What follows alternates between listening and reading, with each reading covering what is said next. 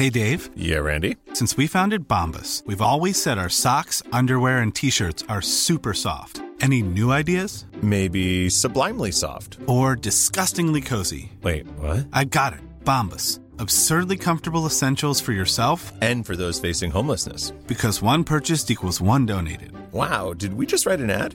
Yes. Bombas. Big comfort for everyone. Go to bombas.com slash ACAST and use code ACAST for 20% off your first purchase. Introducing Wondersuite from Bluehost.com. Website creation is hard, but now with Bluehost, you can answer a few simple questions about your business and get a unique WordPress website or store right away. From there, you can customize your design, colors, and content. And Bluehost automatically helps you get found in search engines like Google and Bing. From step-by-step guidance to suggested plugins, Bluehost makes WordPress wonderful for everyone. Go to bluehost.com/wondersuite. Finding your perfect home was hard, but thanks to Burrow, furnishing it has never been easier. Burrow's easy to assemble modular sofas and sectionals are made from premium, durable materials, including stain and scratch resistant fabrics. So they're not just comfortable and stylish, they're built to last. Plus, every single Burrow order ships free right to your door. Right now, get 15% off your first order at burrow.com slash ACAST. That's 15% off at burrow.com slash ACAST. Estás a punto de adentrarte en las entrañas del podcasting. Entrevistas, debates, información y recomendaciones. Vas a descubrir el metapodcasting por bandera. Bienvenido a lasunecracia.com, presentado por arroba sune. La primera norma de la sonecracia es nadie habla de la sonecracia. sea un lugar de encuentro de todos los que estén en torno a este programa y también a que les guste los podcasts y les guste la radio, porque también habrá colaboraciones y queremos punto de encuentro y referencia. La segunda norma de la sonecracia es nadie habla de la sonecracia. Fernando Berlín. Para empezar, nos pone en contacto un montón de gente que tenemos intereses similares, que tenemos intereses parecidos. ¿no? Me parece un mundo fascinante. La tercera norma de la sonecracia es si haces podcasting, estás en la lista. Mucha risa el nombre, ¿no? Porque pues, es awesome. Te sabes cuando pusieron G, ya entendí el chiste, ¿no? El player pones el de iVoox, indirectamente tú puedes decir que Ah, alojamiento de audios no es. Es una plataforma para crear en línea contenidos de audio. ¿no? Yo trabajé 15 años en una radiodifusora antes de hacer Dixo. O sea, tú me vas un poco a poner al día, ¿no? No hay mucha gente que esté rescatando esto y lo hacen muy bien. ¿Realmente los jóvenes están enganchados a ese podcast eh, o al podcast a través de Internet porque es un podcast? No. lasunecracia.com. que lo mejor y lo peor del mundo del podcast es que cualquiera con simplemente con tener ganas se puede poner delante de un micrófono y subir a la red lo que se le salga de dentro. Bienvenidos a la Sonecracia, ya sabéis, el Metapodcast por bandera. Voy a haceros una breve presentación del invitado que voy a tener a continuación. Su nombre es Luis Quevedo y es periodista y científico actualmente residiendo en Nueva York, Estados Unidos. Lo he querido invitar porque tras escuchar su podcast en Ideómica, hablaban sobre podcasting. Me pareció muy interesante las opiniones que tenía Luis Quevedo sobre el tema. Luis Quevedo ha trabajado para Radio Nacional Española, en Turcana Films, en 3-4, en National Public Radio, ha estado con redes, ha sido director de documentales científicos, ha escrito para El Mundo. Luis Quevedo es un alma inquieta, un divulgador nato y una persona que ama el podcasting. Recursos Humanos no nos deja escuchar la radio en horas de trabajo. Oh, ¡Qué pena! Te pasaré los podcasts. Asociaciónpodcast.es. Ya seas podcaster u oyente, súbete al podcasting. Tal, ¿cómo estás? Hola, ¿qué tal? Pues mira, he traído a Luis Quevedo al podcast porque el otro día vi una charla que tuviste en tu podcast sobre, eh, se llamaba Ciencia y los podcasts. Y tenías Ajá. ahí varios podcasters de ciencia y cada vez que hablabas tú me parecía súper interesante. Digo, madre mía, este chico que vive en Nueva York, eh, conoce el podcasting de Nueva York y yo qu- quiero traerlo que me explique un poco cómo es el mundillo allí. Pero antes de eso, que dejamos ahí a los oyentes enganchados, vamos a hablar un poco de quién es Luis Quevedo, así de paso también, pues te conozco un poco más, que no tenía yo el placer. Vale, pues bueno, mi, mi historia se reduce rápidamente. Yo eh, en algún momento fui un científico eh, que me tiraban mucho los medios de comunicación. Eh, entonces no llegué nunca a ejercer profesionalmente, o, o si lo hice fue muy brevemente, y me, me pasé al periodismo. Y me pasé al periodismo eh, primero en televisión, con, con eh, televisión española y, y redes y Punset hace bastantes años. Eh, y luego a partir de ahí me monté una productora, un programa, eh, estuve en 314 un tiempo, que es uno de los formatos que pues, colaboré o ayudé a, a fundar en la 2 también. Eh, eso era 2008 por ahí, luego me pasé al documental y luego emigré y me vine aquí a Estados Unidos y luego aquí en Estados Unidos pues he estado he seguido he seguido haciendo cosas de, de periodismo científico divulgación eh, un poco de todo Eh, en cuanto a lo que toca aquí lo más relevante es que eh, estuve un tiempo trabajando en la radio nacional de aquí de Estados Unidos que aunque cambia un poco porque la manera de funcionar aunque aunque suene igual que la española eh, pues eh, no tiene nada que ver. En realidad no tiene apenas nada de pública y tal.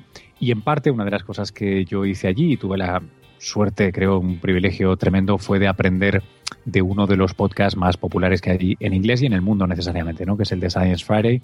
Y luego, pues, hacer buenas migas con la gente de Radio Lab y de otros programas, pues que aquí tiran mucho en los dos formatos, en la radio propiamente y en, en el podcast. O sea, eso ya me has dejado, Cata Crocker, que en Estados Unidos la, la radio no es pública. O sea, esto son como fueran grupos de, como aquí en la No, televisión. no hay, no, no hay radio pública. O sea, hay una cosa que se llama radio pública y hay algo que se llama también televisión pública. Lo que pasa es que el concepto de lo público aquí eh, es, es, mm, bueno, entre bastante y muy, muy distinto. Aquí la radio pública tiene un tanto por cien de su, de su eh, presupuesto operativo anual que viene de fondos públicos, pero es un tanto por cien que está, eh, porque no tengo la cifra exacta delante, por debajo del 20%.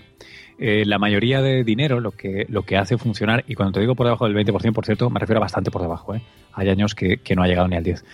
Em, la mayoría de, de dinero que sostiene aquí a las radios, eh, que son de hecho, hay como varias capas, ¿no? Están las estaciones propiamente, las, las emisoras, lo que llamaríamos emisora, ¿no? El lugar donde vas a la oficinita con, con el soundproofing y todo. Luego estas se, se ponen en, se organizan en redes, de las que hay tres, por lo menos, que son así muy preeminentes. Una es NPR, que es National Public Radio, que es para la que yo trabajé. Luego está PRI, que es Public Radio International. Y luego está PRX, y en fin, hay unas cuantas más. Pero la idea es que se asocian. Entonces, eh, si tú tienes una estación, en, por ejemplo, como la que hay aquí, la más famosa de Nueva York, es WNYC. Y WNYC es una radio que produce cosas. Entonces, esas cosas eh, las vende o las cede a las redes de radios o bien importa de las redes de radios. Y todo eso se paga con donaciones. Eh, una gran mayoría son de instituciones sin ánimo de lucro, fundaciones, cosas así, empresas directamente que se desgraban impuestos donando a una entidad pública como es una radio.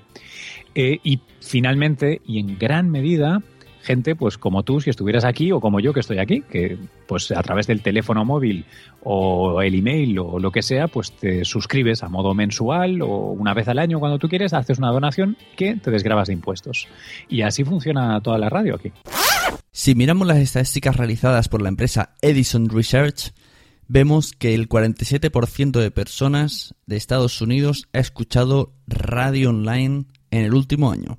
Esos son aproximadamente 124 millones de personas. Las plataformas donde lo hicieron principalmente fueron en Pandora, en iHeartRadio, en iTunes Radio, en Rhapsody, en Spotify y en Google Play. Entonces, una vez puesto sobre la mesa el panorama de cómo funciona más o menos la radio allí, ¿en qué momento irrumpe el podcasting? Y si tú eh, conoces si empezó directamente gente de radio pasándose o empezó gente amateur como está pasando aquí en España y hubo mucho tiempo así como de del podcasting así en segundo nivel o directamente fue o a la vez. Mm. Eh, bueno, eh, claro, de- de- depende de, de a qué nos, de a qué nos eh, refiriéramos en el, en el sentido de si hablas de cuando esto se convierte en un fenómeno eh, tremendo o no. Bueno, primero, Eh, cuando- primero al principio, cuando se empieza a dar a conocer, sin, sin llegar al boom. A eso ya llegaremos. Sí, bueno, o sea, si te quieres poner exquisito, lo del, lo de, primero, el podcasting existe antes de que exista la palabra podcasting, ¿no? El, el- el podcasting en realidad no es más que eh, lo que hemos hecho toda la vida de pasarnos cintas unos a otros. Sí, sí. Eh, es la misma idea, solo que te, sabes que te suscribes a un archivo que se va actualizando y te lo bajas automáticamente Sí, o, sí. O- en o tiempos más recientes puedes hacer el streaming. O estas radios, radios piratas, ¿no? Que habían antes, que, que se veían mucho en películas de Estados Unidos, que tenía un hombre ahí en una radio, estaba en su casa hablando. Yo pues imagino que Sí, eso también es, sería. es algo parecido y de hecho de eso había muchísima tradición también en España, lo, lo que es el, el radio aficionado, ¿no? La Ujú. gente que tenía radios de onda corta y tal. O sea, esto, eh, quiero decir que eh, nadie inventó la rueda aquí. El- la idea estaba, lo que, lo que hace único al podcasting y hace que en un momento dado Ben Hammersley en, en el, en el The Guardian eh, invente lo que en aquel momento es un palabro, que además era muy divertido porque primero dudaban, ¿no? Si era autoblogging, podcasting o guerrilla media o, o media de guerrilla, ¿no? Eh, era la idea de que lo que realmente consagra el podcasting como una cosa que puede funcionar es el podcast. Es, perdona, joder, El- eh, la metida de pata. ¿no? RSS. Es el, es el iPod. No, no, no, es el iPod. el iPod. Eh, no, no empieza el fenómeno hasta que la gente no empieza a consumir de una manera fácil archivos de poco peso, MP3, comprimidos y que se pueden distribuir. Hasta que no puedes llevar eso en el bolsillo, y eso Claro. realmente quien lo hace de una manera más, más seria es Apple cuando lanza el, el iPod y lo vuelve mainstream, ¿no? Em, pues no, no existía. Entonces ha habido muchas cosas. Había quien usaba, eh, yo recuerdo que usaba, este, como era Citric, eh, hace un montón de años eh, y, habían otros agregadores y tal, pero vamos, era una cosa muy, pues como lo de la, como la, ra- la radio de onda corta, ¿no? Era una cosa muy de aficionados eh, duros. Esto se popularizó gracias a, otra vez, Steve Jobs. Según un estudio realizado por Edison Research, en 2014 el 30% de los habitantes de Estados Unidos han escuchado podcast. El 15% consume habitualmente podcast. Eso significa 39 millones de personas. De los cuales el 51% lo hacen desde un smartphone o tablet. ¿O en qué momento la gente de la radio empieza a meterse a podcasting y empezamos a ver que en Estados Unidos les gusta más el podcasting casi que la radio? Supongo por esto de poder llevarlo en el bolsillo que hace mucho. Bueno, yo, yo no yo no iría allí, ¿eh? yo, yo creo que todavía hay más, eh, audiencia, muchísima más audiencia, sobre todo aquí en Estados Unidos que hay tanta cultura por el coche. Eh, la gente sigue eh, escuchando primordialmente en las radios. Luego también hay muchísima radio por este por satélite, precisamente porque hay eh, extensiones tan largas de, de terreno donde la cobertura con antenas eh, de, de onda corta y media pues es más complicado. Em, lo que sí se está notando es que poco a poco está cambiando conforme la industria del automóvil, del automóvil cambia.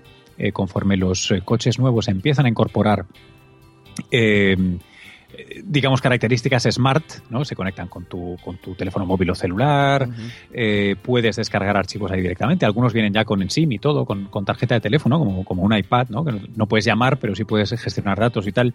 Lo está ayudando a hacer eh, cada vez eh, más, más popular.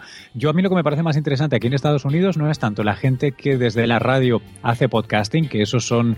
em, no, no te diría gente que está o que se siente forzada a ello, pero, pero en realidad es gente a la que hasta hace muy poco realmente no se jugaba mucho en ello.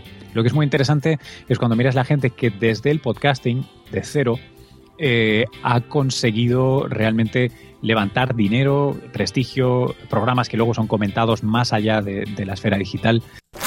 Si miramos una publicación de Forbes escrita por Dory Clark, dice, la próxima frontera es su coche. Para el próximo año, un grupo de la industria estima que el 50 de los coches nuevos vendidos tendrán conexión a Internet. Para el año 2025 serán todos los vehículos. Cuando esto suceda, habrá podcasts en los coches de todo el mundo. En ese momento, el campo se habrá nivelado y el juego estará a 50% entre podcast y radio ya que llegará a un público sin teléfonos inteligentes o que todavía no sabe cómo se realiza el proceso de descarga de podcast por cuenta propia. En el futuro todo el mundo tendrá un podcast, así que empieza a hacer el tuyo ahora. Si estás pensando en lanzar un podcast, es mejor hacerlo pronto porque la competencia va a ser más intensa.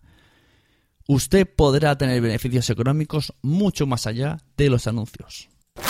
Me viene ahora a la mente eh, Steve Carola, Adam Carola, perdóname, Steve, eh, Adam Carola, que es un tipo que gana millones y que, que, tiene una, casi te diría, un imperio de medios digitales, de esos de empezados poquito a poco, participa en no sé cuántos podcasts y vende un montón de merchandising.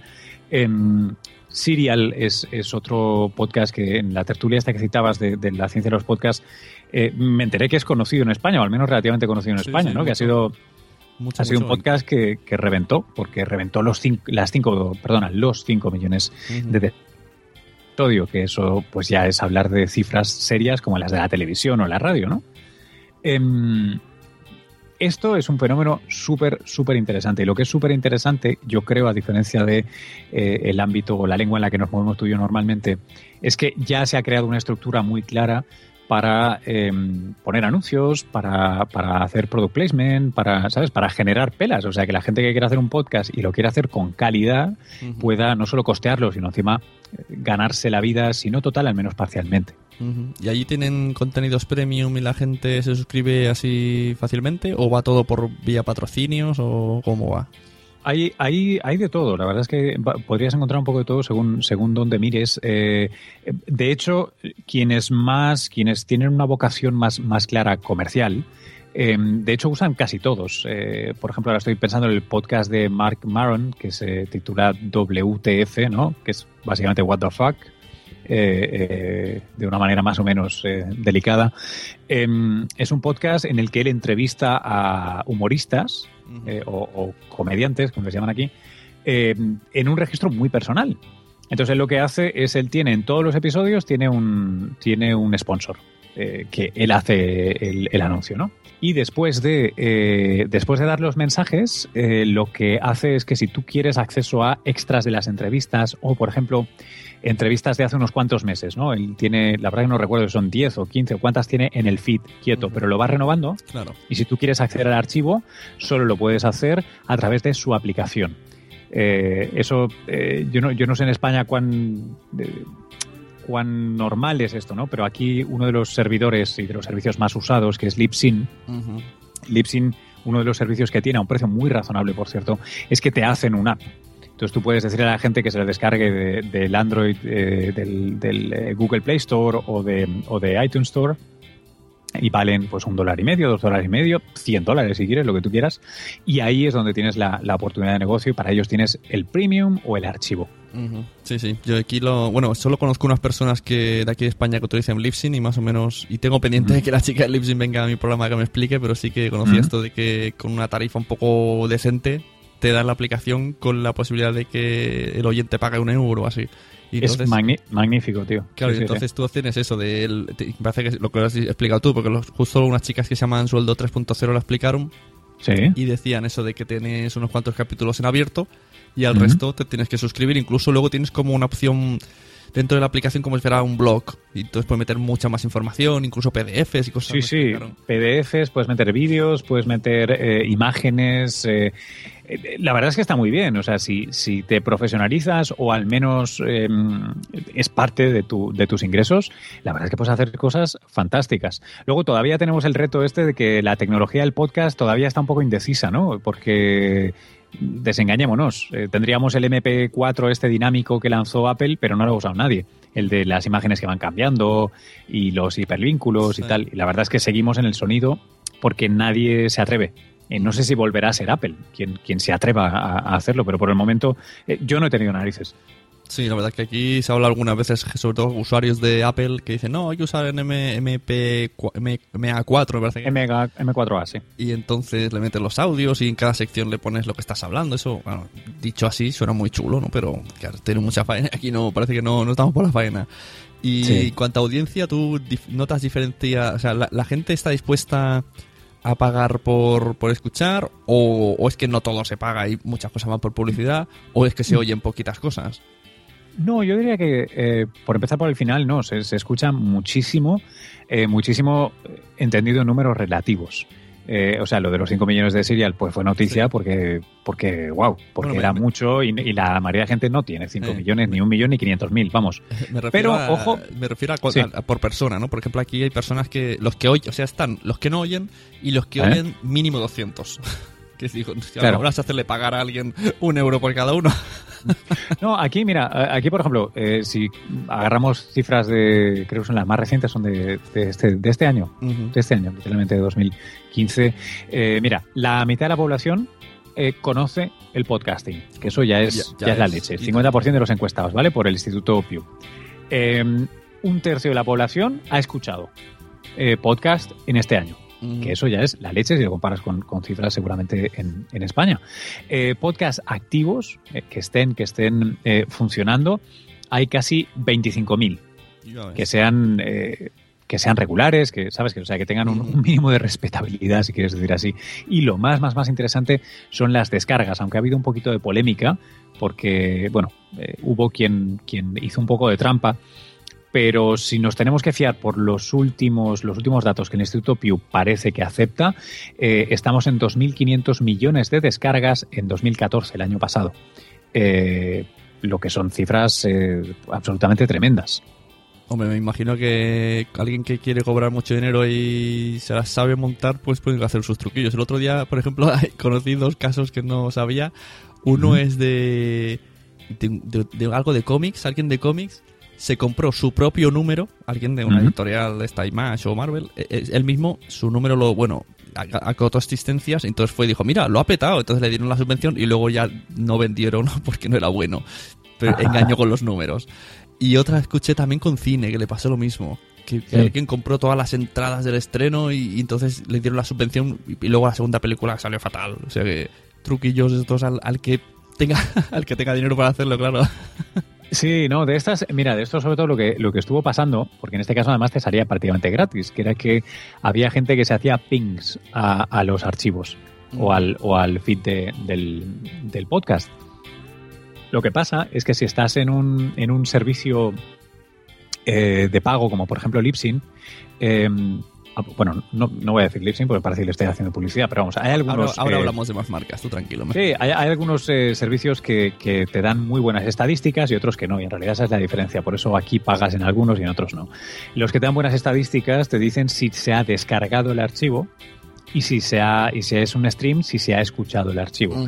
Eh, los que no te dan solo pi- eh, pings, o sea, accesos a archivo. Ajá. Con lo cual tú puedes rápidamente hacer un bot que lo que hace es acceder a tu archivo, ¿sabes? Lo pide, lo pide, lo cancela, lo pide, lo cancela, lo pide, lo cancela y te subes artificialmente las descargas. Si tienes buenas estadísticas, eso no pasa.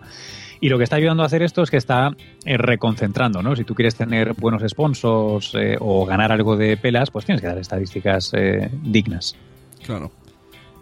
Sí, ¿y qué, qué otras tú que subes podcast en, en. Estados Unidos, qué otras plataformas conoces que podemos saber hurgar por ahí? Yo conozco por ahí Sí. Libsyn, me parece que hay una que se llama Podcasts, que no sé si es de Estados Unidos, diría que sí. Ah, esa no la conozco. Yo, yo bueno, yo conozco eh, em, eh, Libsyn, por supuesto, que es como la referencia para todo el mundo.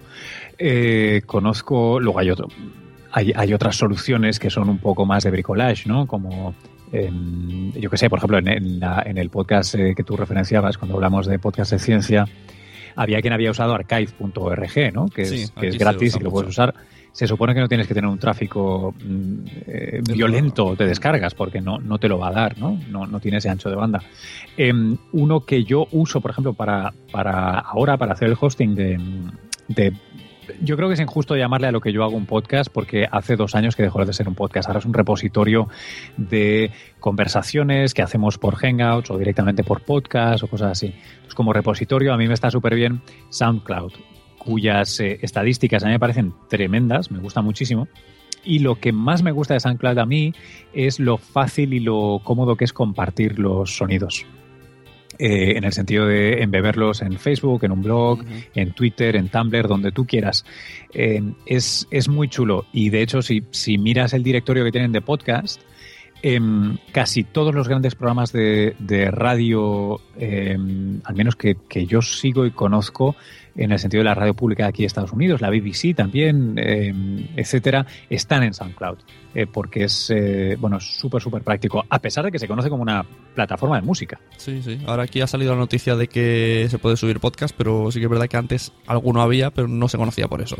Estaba Mixcloud y cosas así que se parecen, pero no, no estaba o no, o no conocíamos aquí en España que SoundCloud lo hiciera oficialmente. Ahora ya sí, se ve que estuvo una beta privada y ahora la- Sí, ha estado una beta como... No, no quiero meter la pata, pero creo que fueron tres, casi tres años ha Sí, estado de sí, beta, porque yo, lo, yo los conozco porque este, cuando yo estaba en la radio pública, yo hacía un, un programa allí que solo se hacía en formato podcast en español de, de ciencia. Eh, o sea, en el sentido de que el programa de radio lo hacíamos en inglés y el programa que yo hacía en particular solo era en, en español.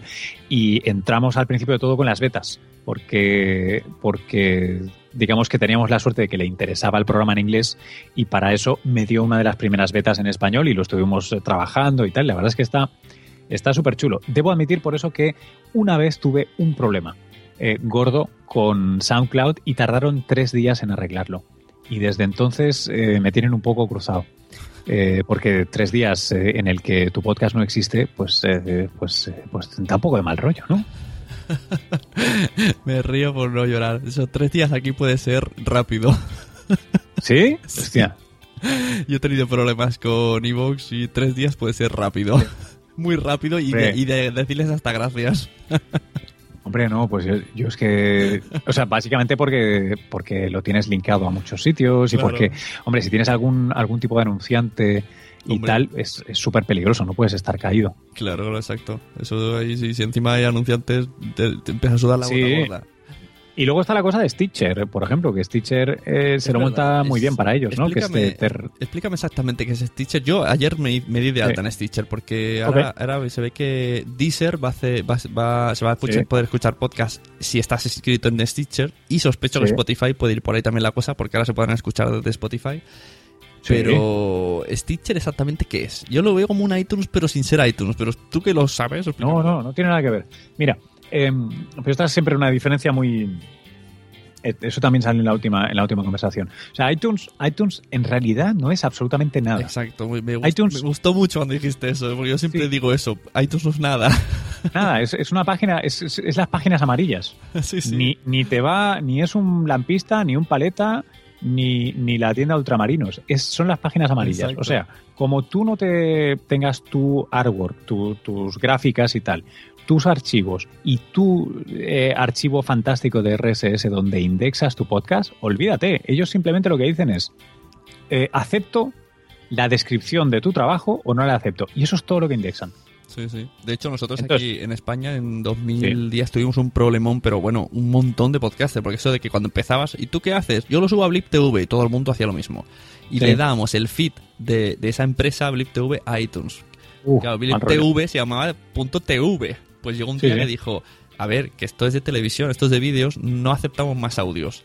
Pues todos Claro. esos podcasts los perdimos y tuvimos que hacer una segunda parte porque cambiar el feed, pff, es que todo el mundo escribiendo iTunes y nadie, algunos sí consiguieron hacer algo, pero otros perdimos, todos los oyentes tuvimos que hacerlo de nuevo y entonces ya empezamos a usar... ¿Eso cuándo? En 2010 por lo menos. Fue cuando Ah. también resurgió aquí un poco más Evox, todo el mundo se fue para allá, pero ya aprendimos los, los más eh, veteranos que hay que usar el gestor de feeds como mínimo, que también puede caer esa empresa de gestor de feeds, pero bueno. Bueno, yo, te- yo, tengo un, yo tengo un truquillo eh, que en 2010 no sé si hubiera funcionado, pero te puedo asegurar que hace eh, dos y tres años ya funcionaba. Hay una línea de código para, para iTunes en el que eh, tú puedes cambiar la descripción de tu feed y lo que hace es em, redirigirla. O sea, en el mismo feed rediriges al nuevo feed. Claro, pero para eso tienes que tener el feed creado a mano en tu web, por ejemplo, ¿no? Eh, ya, eso es. Por eso el feed tiene que ser siempre en tu casa, nunca en casa de, Claro. de quien te haga el hosting. Tiene que estar separado siempre. Exacto, es que Entonces, lo- tienes lo que tener un archivo o, si no separado, eh, redirigido. O Sí, sea, sí. te diriges a tu web y de tu web diriges al, al feed RSS, pero nunca dejes un, un feed en manos ajenas. Porque, claro, cae y, y cayó todo, ¿no? Con ello. Exacto. Pero hay, pero hay una línea de código, ¿eh? Si lo buscáis en ayuda de iTunes, veréis que eh, siempre podéis pedirle a iTunes que cambie eh, el origen del, del feed RSS. Y que cambie básicamente todo, ¿eh? La verdad es que el código está muy bien. Yo creo que está bastante bien hecho.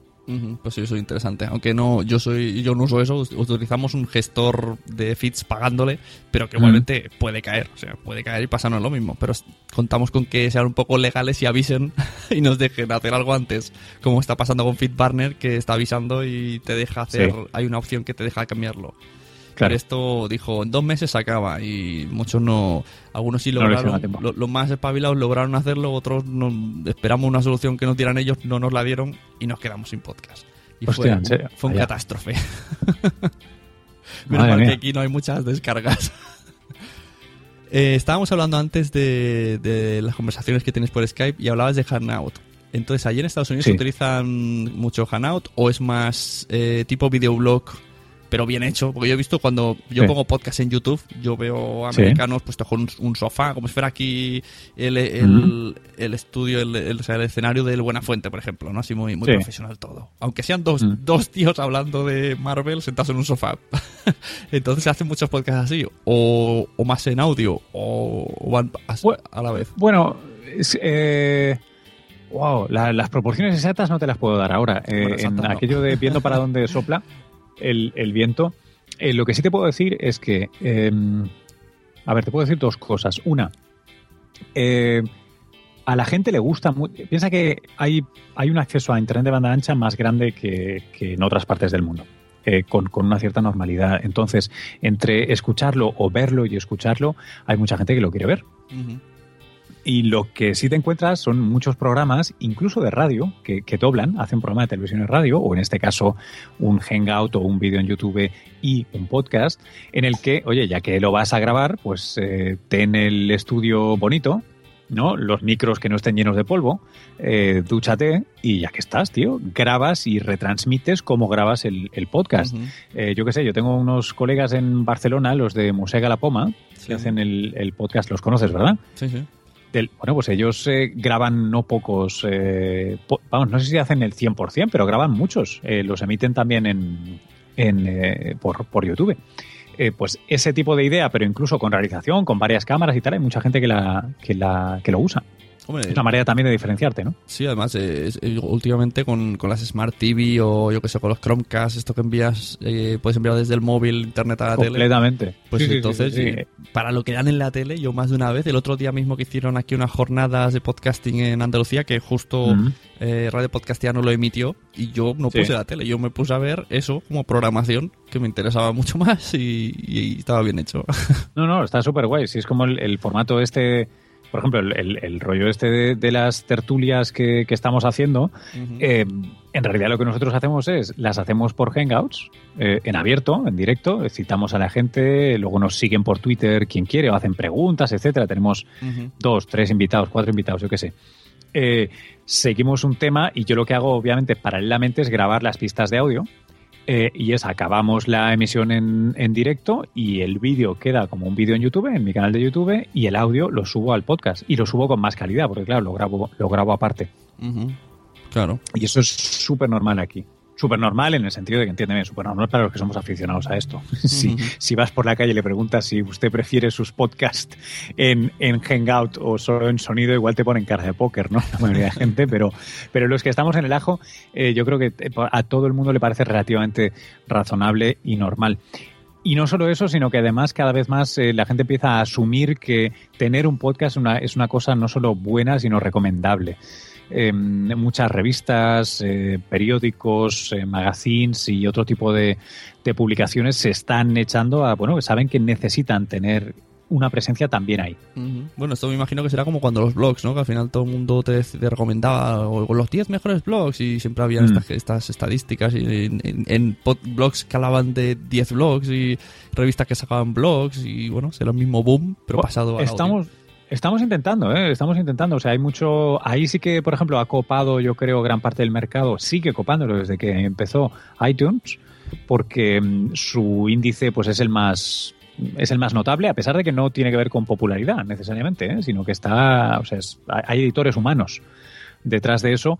Eh, y por cierto, la popularidad dentro de los de las pistas en, en iTunes responde no exactamente a lo que uno pensaría.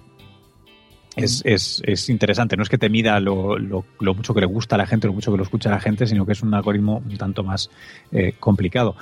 Em, pero, pero en ese sentido yo creo que sí, que, que estamos... eh, este, estamos viendo como poco a poco se empiezan a comentar los podcasts en, en, yo que sé, en el New York Times, tío. O sea, se han dado toda la vuelta, ¿no?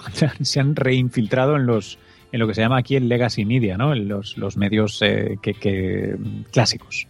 Aquí el, lo que sí que está pasando mucho, que además veo yo que está un poco despuntando así de cara al, al- a los medios, son los periodistas que se están haciendo podcast, que por ahora son poquitos. Podría destacar dos, como son Fernando Berlín y Carne Cruda, que hacen como como muy periodismo rebelde, ¿no? Que lo que no se puede decir en la tele lo dicen ellos. Incluso hay uno que cada día va, en- bueno, los dos han sacado noticias antes que la tele. Por ejemplo, el caso Sí. de la lista Falciani esta que se descubrió, va sacando de los bancos de Suiza y va Sí. sacando nombres, pues el tío en lugar de ir a la tele, antes de nada fue a uno de estos podcasts y lo explicó. Y luego ya, claro, al día siguiente todas las noticias en base a lo que había dicho en este podcast, Mm. sin decir nunca la palabra podcast. Y el otro también, cada día invita a alguien y al final, según lo que ha dicho él, que consigue hacer trending topic, luego durante Sí. toda la semana la gente pues va se, basa más bien en lo que, como es una charla muy personal, porque parece que como que son amigos a cada uno que llama, pues por ahí van entrando un poco, pero nadie dice nunca que ha sido por el podcast ni tiene ese... Pero bueno, parece que el camino está siendo un poco periodístico más que otra cosa. Sí. Aquí, no sé por qué. Si, no sé si en Estados Unidos pasa lo mismo, si donde más sobresale es el, el periodismo, o me da la No, sensación de que son los cómicos. Son, la mayoría soy, son, son humoristas y cómicos.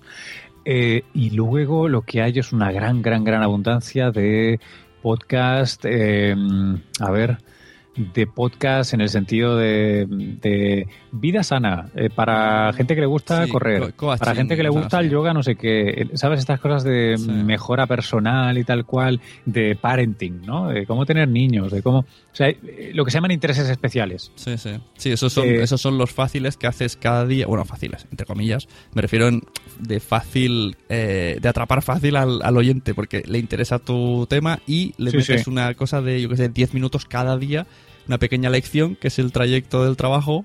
Y esto estoy viéndolo aquí. El otro día tuve una charla con gente de marketing.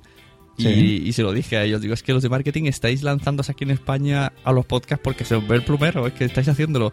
Todos los de marketing se están metiendo a un podcast cada día cortito, como, como queriendo ser tu amigo, ¿no? cada Claro. día te voy a contar algo y vas a coger confianza en mí.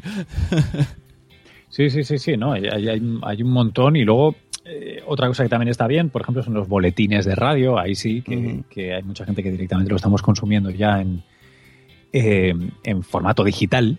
Eh, y la última tendencia, por llamar de alguna manera, que me, que me está pareciendo muy interesante es que, asumido que esto va a ser así, si miras los, los- las cifras de audiencia radiofónica y descargas digital de, por ejemplo, un- de la NPR, de, de una de estas radios públicas, está claro, está obviamente claro que hay que mirar al digital porque la gente está cada vez más allí y cada vez menos en el otro lado. Una de las cosas que están haciendo para eh, pues ganar dinero de algún modo o, o fidelizar es eh, fabricar aplicaciones cada vez más eh, fantásticas y cojonudas. Y por ejemplo, tú te descargas en, en la aplicación de NPR, de NPR, eh, en el móvil y alucinas. O sea, alucinas de lo chula que es, de que usa un algoritmo para escogerte episodios particulares. Tú no tienes nada, nada más que darle al, al play y la función descubre, ¿no? Y te pone radios diferentes, incluso cosas, por ejemplo, que eh, ya ni siquiera están en radio, sino que directamente se han producido como podcast desde la radio. Eh, em- empieza, hay una movida en este sentido súper interesante. Lo que todavía nadie tiene del todo claro, a pesar de que haya gente que se gana la vida muy bien con ello y tal, es cómo se acaba de monetizar todo. Eh, Todavía no, vamos, O sea- bastante más que en español, ¿eh? porque en español yo creo que, que andamos eh, cojeando un montón. Sí, No, no tenemos un- una manera de ganar dinero clara con eso. A mí la sensación que me da es como lo que está pasando aquí con YouTube. Que hay algunos que ganan, pero mucho, mucho, mucho. De hasta 6.000 euros por vídeo de 10 minutos. Hay otros que ganan, haciendo muchos vídeos, pues yo qué sé, pueden ganar 2.000 euros al mes. Y luego hay Sí. otros, otros miles y miles y miles que se comen los mocos o ganan 200 euros. Me imagino que por ahí debe ir la cosa, pero a otra escala. Claro, eh, pues seguramente. O sea, mucha gente, por ejemplo, usa las donaciones o los pequeños sponsors para que les salga gratis la fiesta. Eh, para pagarse al cabo del año, de dos años, pues ya sabes lo que cuestan tres o, perdona, dos o cuatro micros, un mixer digno, el hosting para tus archivos, eh, yo qué sé, y cuatro cosas así, pues no sé, aquí por menos de Hombre, si lo haces digno, pues 2.000, 3.000 dólares es lo mínimo que te va a costar el equipo. Pues para pagarse eso eh, lo hace mucha gente y luego sí, hay unos cuantos que son unas verdaderas máquinas, ¿no? Y lo más interesante, yo creo, es que en este año, además del fenómeno serial, hay algo que ha ocurrido en paralelo y que todavía es más intrigante, que es eh, han empezado a nacer y en particular ha nacido una empresa solo dedicada a producir podcasts y lo ha hecho con fondo de capital. Ya ha acumulado varios millones de dólares y está empezando a producir eh, podcast. Eh, eso sí que es la revolución, absolutamente. ¿Cómo, cómo se llama esa empresa? Gimlet Media. G-I-M-L-E-T, Gimlet Media. Está fundada por un Ah, eh, augusto productor de la radio pública. Esto te lo, escuché, Eh, te lo escuché el otro día, ¿verdad? Que son varios, varias personas de la radio que han dejado la radio sospechosamente. Mm. Sí, sí, sí, eso empezó, eso empezó a suceder. eh, a ver, no quiero meter la pata, pero yo creo que es hace dos años o año y medio o algo así. Eh, y luego en un momento dado fue ¡pum! la noticia de que este señor eh, había, había fundado esta, esta empresa que se llama Gimlet Media, es Alex Bloomberg. Y lo más interesante de Alex Bloomberg es que el tipo, eh, que con un par, porque la verdad es que es muy genial, eh, se le ocurre que su primer podcast se llama Startup y es un podcast que narra ese año en el que él estuvo desaparecido, intentando levantar dinero para montar su empresa de podcast. Y ese es su primer podcast, que lo ha seriado y lo ha novelado. Em, eh, y, es, y es de verdad que es súper, súper genial este hombre. Y tienen, ahora mismo están eh, editando tres. Uno se llama Mystery Show, el otro se llama Reply All, como en los emails, y otro se llama Startup, que es el de el de, el de Bloomberg mismo. Ajá. Yo conocía Em, algo similar en México, que se llama Alixo. Y entonces cogió un chico de la radio, Decidió hacer una. Esto que has dicho de podcast, y para crear podcast, una compañía, y contrató gente de la radio, le vendió el programa, los montó. O sea, ya una, antes de empezar a buscar patrocinadores, ya tenía palabrados gente de la radio, tipo, yo qué Sí. sé, tipo Gabilondo. Sí. Entonces la- consiguió el patrocinio y a partir de ahí empezó a arrancar. Y hizo una parrilla de, yo qué sé, 10, 15 podcasts producidos Ujú. todos por ellos. Y, y más o menos lo que estás diciendo, pero pero que hace esto en Dixo hace ya tiempo que lo conozco, hace 3 o 4 años. Sí, hostia, oye, pues me- ahí me agarras, tío. Yo no, yo no lo conocía. Pues escucha a Sunecracia que lo entrevistó. Así lo, lo traje aquí y, Lo haré, y nos lo explicó. Además dijo que el- fue muy bueno porque dice que se, se metió una bola. El, el delante de los, de los patrocinadores les dijo, sí, sí, eh, está todo montado. Y cuando le, le dijeron el dinero que le iban a dar, cerró la puerta y dijo, vale, tengo que empezar a montarlo. Dispongo de este dinero. y entonces se puso como loco a hacer llamadas. Pero bueno, como ya venía de la radio, pues ya tendría contactos. Que no es lo mismo. Claro, claro. Sí, a mí lo que me parece más interesante, que, que todavía no sé cómo se resuelve en, en el caso de la gente que hablamos en español, tío, es cómo, eh, cómo lo sostenemos. Eh, porque todavía no hay esa- ese nicho, esa economía digital todavía no existe del todo. Y está, y está muy sesgada hacia el inglés, ¿no? Entonces parece que eh, yo, por ejemplo, como estoy basado aquí en Nueva York, hago algo en español y la gente asume em, que, que los únicos eh, anuncios que me pueden poner son en inglés, porque, porque está producido en, en, Estados Unidos, ¿no? Claro. Y, y de unido, de unido la, la complejidad, hasta que no salga alguien que se dedique a esto de una manera que haga lo- estos de marketing que dices tú que se meten cada día en los podcasts, eh, podrían montar una plataforma chula, tío. A mí no me importaría que se llevaran el 10% de lo que gane, ¿eh? Bueno, pues para terminar, dinos dónde, dónde podemos escuchar o ver a Luis Quevedo o leer. Bueno, pues para terminar, tiene dos. Bueno, pues yo creo que hasta aquí hemos llegado, está muy bien. Me ha gustado mucho la entrevista, esto que nos ha contado Luis. ¿Y dónde podemos escuchar o leer o ver a Luis Quevedo? Pues nada, José David, oye, muchas gracias por la invitación. He disfrutado mucho la conversación. Eh, deciros que si queréis eh, escuchar más de mis cosas o leerlas o en fin ver el programa de tele que, que hago, además de estas cosas del podcast o mi próximo documental, cosas que la verdad se me ha pasado comentar, todas están en luisquevedo.org y si lo que queréis es ir directamente al feed del podcast, entonces más sencillo todavía, podcast.luisquevedo.org. José David, que muchas gracias y hasta la próxima. Muchas gracias a ti, Luis. Y si queréis escuchar La Sunecracia, podéis encontrarlo en lasunecracia.com. Luis, podéis encontrarlo en Ideómica. Para terminar el programa, quiero leer una reseña en iTunes que tenemos de Manuel Hidalgo que dice: Si te gusta el podcasting, ¿a qué esperas para suscribirte? Felicidades, me gusta mucho. Muchas gracias, Manuel.